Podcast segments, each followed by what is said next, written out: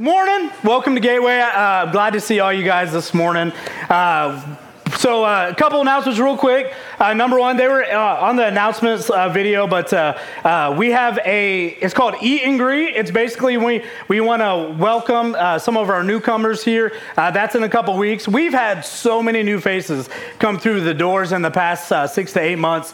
So we just want to sit down for a, a, just a meal, and you you really don't have to do anything except for just show up, eat, and we just. I mean, we'll just have brief conversations with you just to get to know you and uh, we really worked hard on the title of this event, Eat and Greet. Uh, we had some other ones that, that, that were not very good. Uh, we almost went with them. Uh, what was the, oh, I forget what the one was. I don't remember, but Steve had the best one, and his was charcuterie for those who are new to me. he is super proud of that, and he brings it up at every staff meeting ever. Uh, but uh, no, we want to invite you guys to come and, and join us in that. Uh, also, uh, like the video or the video said, uh, I do uh, do marriage coaching, and someone's like, "Well, what's the difference between marriage coaching and counseling?" Coaching is basically I'm your athletic trainer, physical trainer for for your marriage. I give you exercises to do. I give you different things to strengthen your marriage. And so, if you're interested in that, please just contact me via email. And because of that, I'm gonna give you a, a marriage wedding joke. So, um, so this young girl, the little girl she was at her first wedding and she was sitting beside her mom, and the bride walked out and she was in awe. And she turned to her mom and said, Why does the bride wear white? And the mom said, Well, um, everybody, anytime they wear white or they wear a bright color, it means they're full of joy and happiness. And she's like, Well, why does the groom have black on then? So. Is my wife looking at me right now? Someone, someone, tell, oh, ah, okay. All right. So every week, I, I, tell you, I think about you, and, and I start the, the sermon off with kind of like a Sunday short. And uh, believe it or not, Steve wasn't in here in the first service, and he, he kind of stole mine, which uh, I believe that's the Holy Spirit that uh, uh put those words on his heart. And uh, uh, it's something I read this week I, I want to give with you before we even start. And it says this God will make a way. We don't need, need to know how it will happen. We don't know how, we don't need to know when it will happen. We just need to trust that it will. That's what faith is all about. Keep showing up, keep moving forward, but most importantly, keep believing. I read that this week, and uh, first off, it hit me hard, and I wanted to share that with you that we don't know when, we don't know how. God will make a way. Amen. We just need to keep moving forward, keep trusting, and keep believing. So that brings us into our sermon this morning, and uh, we are in Foundations. If you guys have never been here for Foundations, it's our first one of 2024. And uh, the last Sunday of every month, we uh, have the students stay in with us, and we, we touch on a let's call it we, a, a tough topic that we believe that we need to address because we need to solidify our foundations, which is the gospel of Jesus Christ. Amen. If we don't get that right, we shouldn't even we, we don't we can't start. But that's what we're doing is we're we're getting our foundations set up and and because there are people out there that are attacking the gospel every day. They're trying to trip you up. They're trying to confuse you. They're, they're trying to make you second guess your belief in God. And so that's what the foundations is about. And we look back on the past couple weeks, we've been in a series that was called The Gospel. And real briefly, this is the summary The Gospel. Study it, share it, and stand by it. Study the gospel every day. Share it. People out there are they're hungry for the word of God. They're hungry to hear about the love of Jesus Christ. Share it. Stand beside it. When people try to tip, uh, trip you up, stand strong in your belief of the gospel. Well, now we're going to move on to our foundations today, and we're going to start. There's a lot of groundwork that we need to lay uh, before we get into our foundation. What's the foundation is the question we're going to answer today What is God really like? Well, till we can answer that question, we need to solidify our belief in God. Hebrews 11:6 it says this, and without faith it is impossible to please God. Because anyone who comes to him must believe that he exists and that he rewards those who earnestly seek him. Some of the takeaways we can take from Hebrews 11:6. Number 1 is faith is important. Do you believe that? Faith is important. Ephesians 2 8 says, For by the grace you have been saved through faith, and this is not your own doing, but it is God's. You guys are fantastic, amazingly talented people. Faith is not done by your works.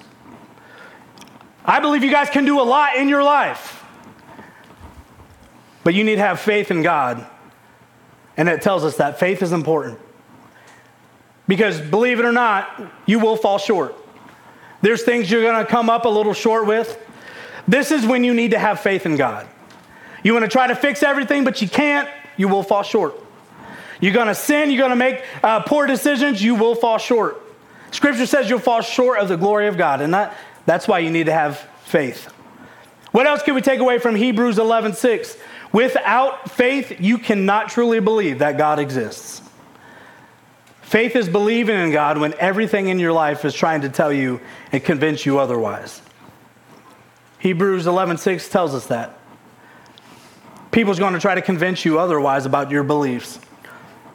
The faith is what makes you truly, truly can believe that God exists. And the last one that we take away from this Hebrews verse is when we seek and serve God earnestly, I am telling you, great things can happen. I pray that you believe that. We are all serving something. We all serve something in our life. Most of the times, you either serve the Lord and you know it, or you serve the devil, and the dangerous part about it is sometimes you never realize it. We serve something.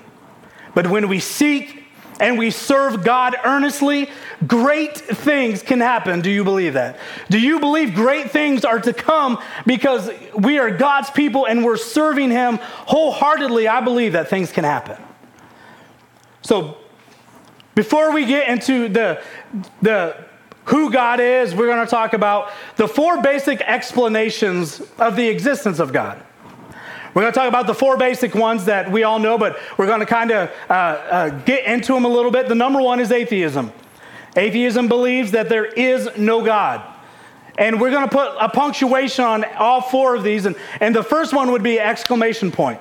Atheism, atheism, they say there is no God. They do not believe in God. They believe that uh, uh, we are here, ju- we are just here. Okay? And, and there's a Russian cosmonaut. He, he orbited the Earth in 1961. And when he got back, he said, I have been into space and I did not see God. There was a pastor, his name was W.A. Criswell, said, if he would have stepped out of that spacesuit, he would have saw God. According to a research that was done in 2022, this was staggering to me. 9% of U.S. citizens claim to be atheists. They claim to say there is no God. There's a lot of people in, in this study, but there's probably a lot that were not in this study. 9% of US citizens believe that there is no God. They believe that we're just here. They believe that the universe spit us out. The earth was uh, same way that we're all accidents. And I said this in first service. I'm saying it today. If you do not hear anything, anything else that I say today, especially our students, when we look at this belief, they believe that we are an accident. I am telling you today, you are not an accident. You are created on purpose for a purpose. You are created on purpose because God has big plans for you. So if you believe that you are an accident, I'm here to tell you right now, I know for a fact you are not. But the first one, that's they believe that there is no God. And the punctuation we need to put on it is it's a statement, an exclamation mark. The second one is being agnostic. If you don't know what that means, being agnostic means we, we just don't know. We don't know if there's a God, and so if we have to put a punctuation on it, it's going to be a question mark. We just don't know if there's a God. They, and, and agnostics believe if there is a God, it definitely is not the God that we hear about in the Bible. I'm telling you this today, and I've told you this many and many a times. The scripture is 100% accurate and true. If it says it's, God tells us what he's like through scripture, he's correct. But it says here that they just don't know. They don't know if there's a God. You know, between me and you, I don't want to go around every day questioning and wondering if the greatest thing that has ever happened to me and you truly exists. Amen. I don't want to walk around every day second guessing my decision to follow Jesus Christ. I don't want to do it because it's a dark and scary place when we do that. It's not happening. I'm not doing it. That's what agnostics believe. The next one is the humanism. Humanism believes that God doesn't matter. The only thing that matter is man. Well, I'm here to tell you, if humans are the highest being, y'all, we're in trouble. If humans are the highest being in the universe, it's going to be a long, bumpy road. But that's what they believe. They believe that God doesn't matter. The only thing that matter is man. They believe that humanity is the highest and, and that, that hu- humans can work out their own problems. I don't believe that for a bit. I do believe that we are not the highest being. I do believe that we were never intended to be the highest being. So a punctuation for, for uh, humanism would be a arrow pointing in saying that we are the greatest thing that has set foot on this planet. We are, we are the creator. That is us. We are in charge of everything. And then it takes us to the last one theism. Theism believes that there is an indeed, there is indeed a personal God who created you. That there is a personal God who communicated his word to all of us. This is what I believe. I truly believe that this is what you believe as well. I believe that there is a personal God. Amen. I believe there is a God that knows my name, knows my purpose, knows where I came from, but most importantly, I believe there's a God that know, knows where I'm going. That he knows the path in front of me, but it's my it is my responsibility to have faith in that path that God is telling me to go down. I believe he is a personal God. Hebrews 11:1 says this, now faith is confidence in what we hope for and assurance about what we do not see. When you have faith, you cannot just have faith, you need to be confident in what you're having faith in. You have to be confident in God. It's not just enough to have faith, you need to be confident in that faith. But most importantly, this is one we struggle with the most, and I can say this with great confidence. But we have to have the same faith in the unknown as you do the known. But we struggle with this. I'm a visual person. I always have been, always will be. I have to, I want to see things. When I learn, I have to learn by, by looking at visual things. But it says here, you need to have the same faith in the unknown as you do the known. That's the hardest part. So if there's a punctuation for theism, it would be an arrow pointing up. And that's the sign we all need to look for we need to look up. Now, what is God really like? All that to bring us to we believe in the existence of God. We believe that God is a personal God. So, what if God is a personal God? What is He really like? If you guys have your Bibles, we're going to be in Romans 1 18 through 20. And it says this it says, The wrath of God is being revealed from heaven against all the godlessness and wickedness of people who suppress the truth by their wickedness. 19 says, Since what may be known about God is plain to them, because God has made it plain to them. For since the creation of the world, God's invisible qualities, his eternal power, and his divine nature have clearly been seen, being understood from what has been made, so that the people are without excuse. There is no excuse to not believe in God. It says it right here. It says that we can look and we can see his eternal power. We can see his divine nature. We look and we can, and God has these invisible qualities, but if you look hard enough, you can see him. Apostle Paul says this he, he says that the Gentiles who didn't even have the Old Testament scripture, he says they should have known that God exists because of what they saw in their everyday lives. I gave first service a challenge. I gave it to him at the end. Y'all are getting it in the middle. This week, slow down. Look around you. The existence of God does not just show itself to you on random occasions. The existence of God is prevalent in your everyday life. But we get so stinking busy.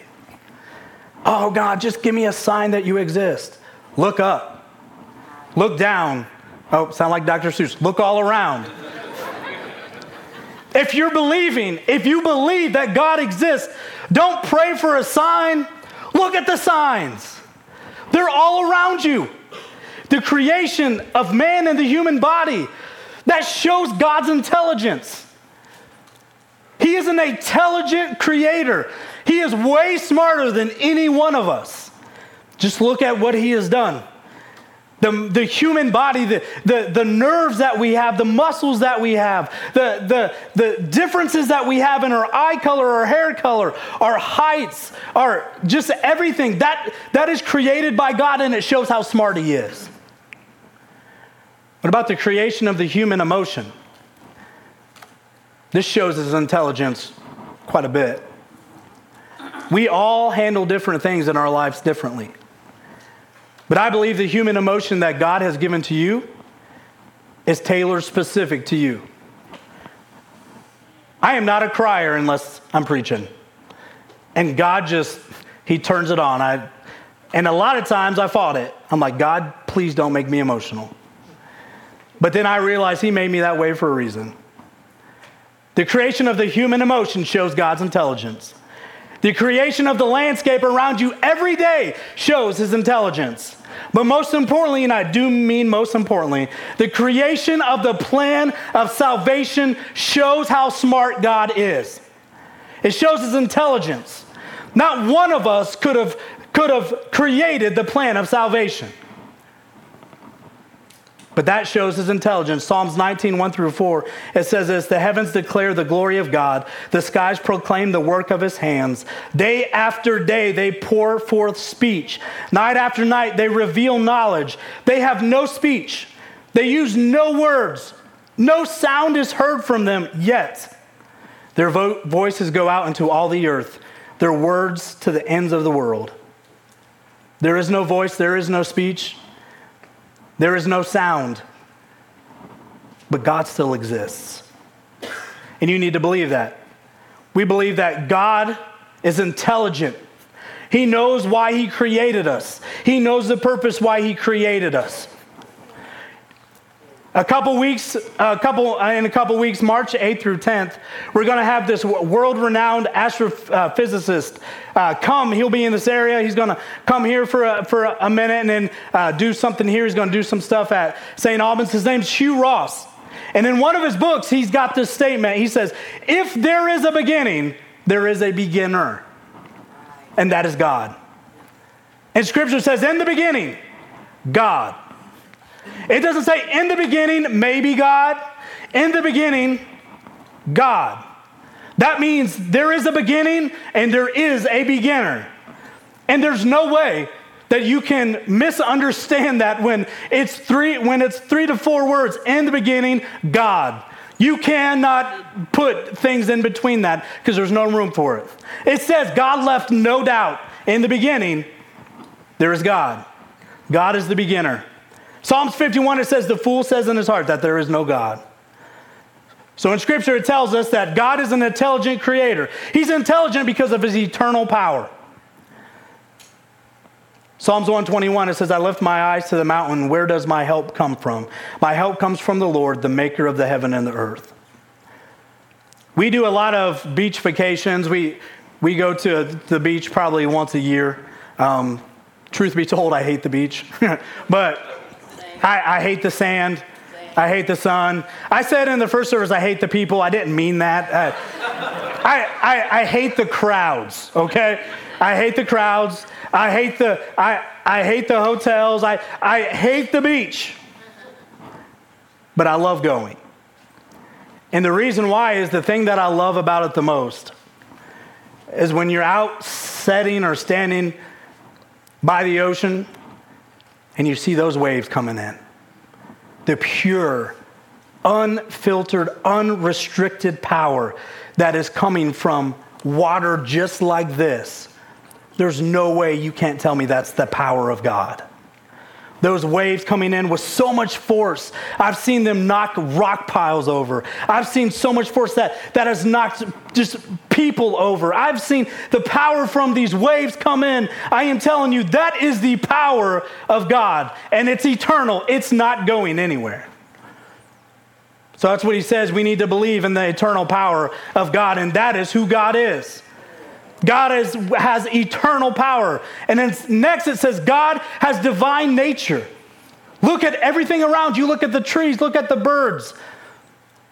If you want a true definition of divinity, look at his creation. If you want a true definition of divine nature, of the creation of God, look at what he's done. Look at the mountains. Look at everything around you. That is divine nature. And there is nobody, and I mean nobody, that re- can recreate God's creation. Amen? Amen?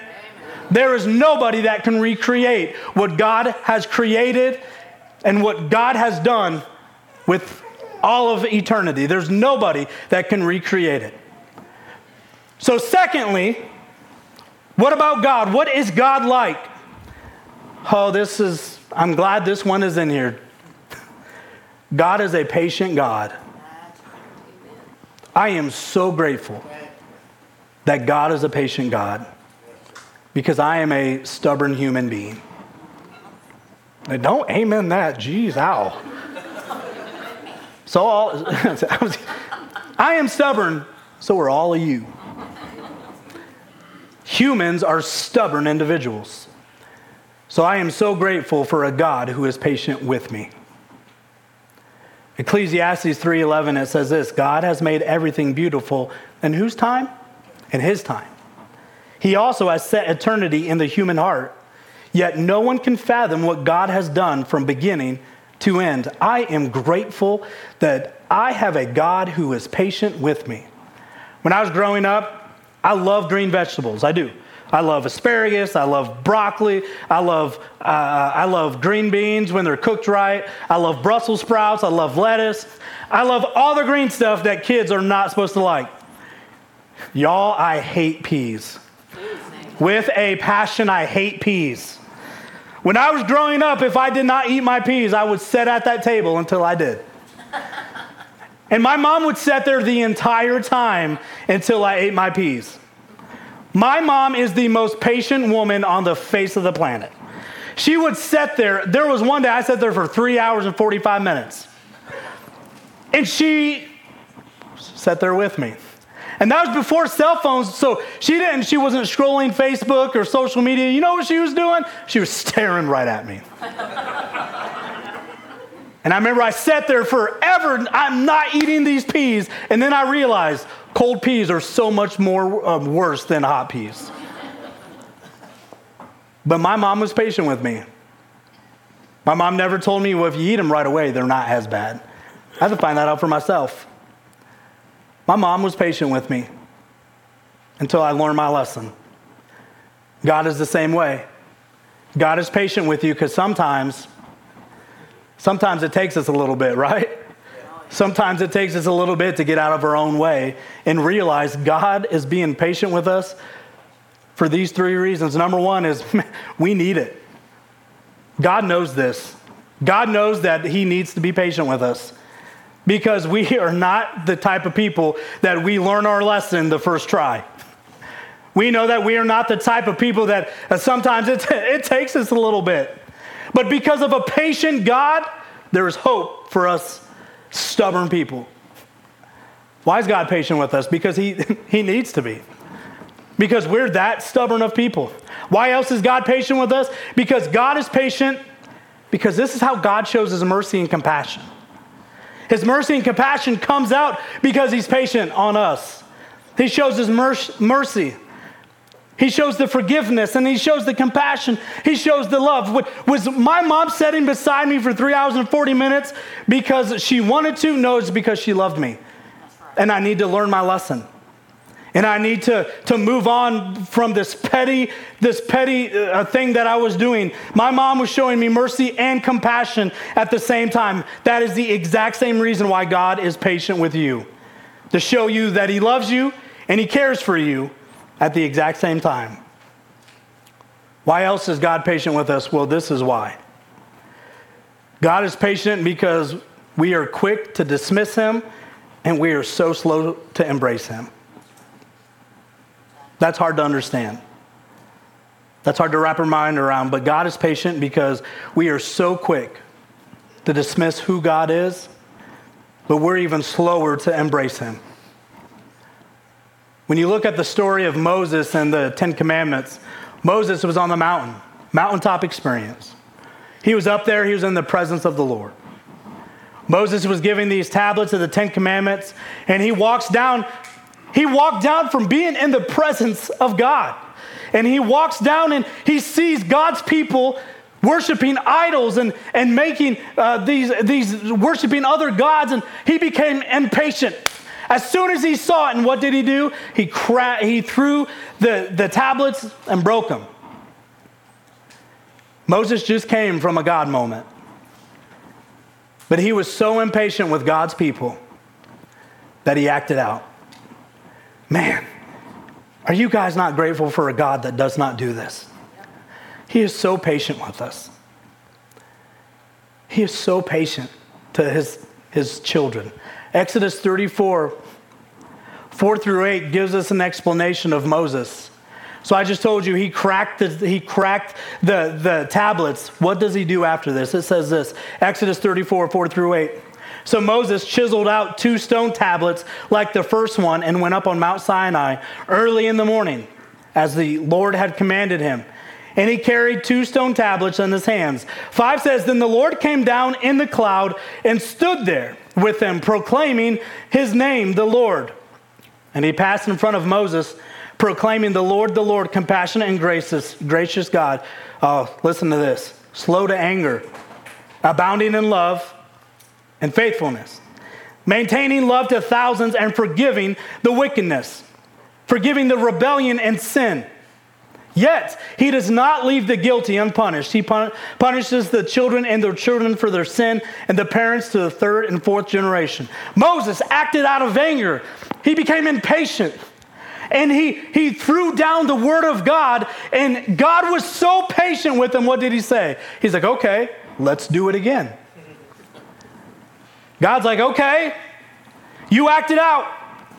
You were so impatient with, with, with, the people. That's the thing that, that, that I can't wrap my mind around. He was so impatient with the people that he was bringing these commandments to that he threw down the tablets and broke them, are we not blessed by a God that is slow to anger, that he's abounding in love and faithfulness, but most importantly, he is so gracious and he made in, in Exodus 34, 4, verse 7, it says this He maintains love to thousands. And he forgives wickedness, rebellion, and sin. We have a God that is so patient with us that he loves us. He forgives us. He forgives the rebellious, he forgives the wickedness, but it also says he does not leave the guilty unpunished. God is patient until it's time not to be, not to be patient. There's coming a day when all the patience that God has shown, the guilty will not be unpunished. It tells us that in Scripture. It tells us that He will punish for the sins God is impa- I'm sorry, God is patience. So that's who God is. God is a very intelligent God. If you don't believe me, look at everything around you. Look in the mirror. Look into your eyes. He's intelligent. He didn't just throw you together just to throw you together. God knew exactly what He was doing when He created you individually. God's an intelligent God. Second one, God is a patient God. He waits on you. He knows that we grow and we learn at different rates in our lives. So, in closing, what is God really like? God is really like the God that he tells us he's going to be in Scripture. What is God really like? God is the God of forgiveness, like he tells us in Scripture he's going to be. There is no window dressing, there is no bait and switch. What God tells us He is in Scripture is who He is. But yet, a lot of times we do what we talked about at the beginning. In the beginning, God. A lot of times we try to, to, to put in, in the beginning, God will, maybe, if. But that is not true. In the beginning, God. That is the prime thing that God is. He is God, and He is good. Amen? Amen? Heavenly Father, God, as we come to this time of response, and God, I am so grateful for your patience. God, I'm, I'm just talking to you, just me and you. God, I am thankful for the patience that you show me. God, I know a lot of times I don't listen to you right away. God, I know a lot of times I, I want an explanation. God, I can't act like that anymore. God, I need to know that your will for my life is greater than anything that I can build. God, that's my prayer over everybody here today. That that we need to understand that God's creation was not by accident.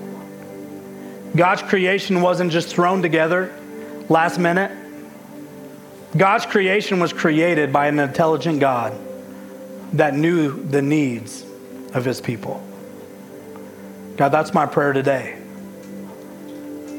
If there's somebody here that, God, they don't know about who you are, about the God that we have been talking about this entire service, God, my prayer is that they see who you are. And God, that they come to you and they give their lives to you. In your glorious name, amen. Real simple.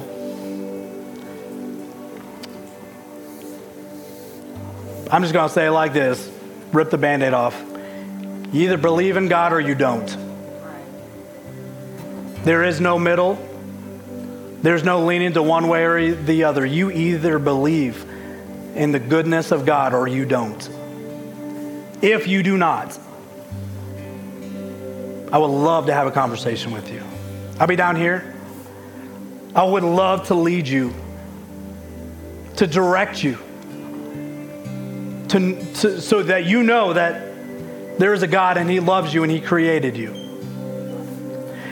Maybe that's you, that you know that there's a God and you follow Him and you believe in Him, but He's wanting you to do something He's been waiting on you for a long time and you have chosen not to move. At the beginning of the message, I told you keep moving, keep searching, keep following. Maybe that's you that God has been waiting for you just to, to follow His will in your life. It's time. It's time to stop making excuses and to follow what God is trying to get you to start. We can do that, can't we? If that is you, you can pray at your seat or you can come up here in the front row and but let's enter into this time with an open heart, an open mind, knowing that God is the creator, He is the beginner. Let's stand.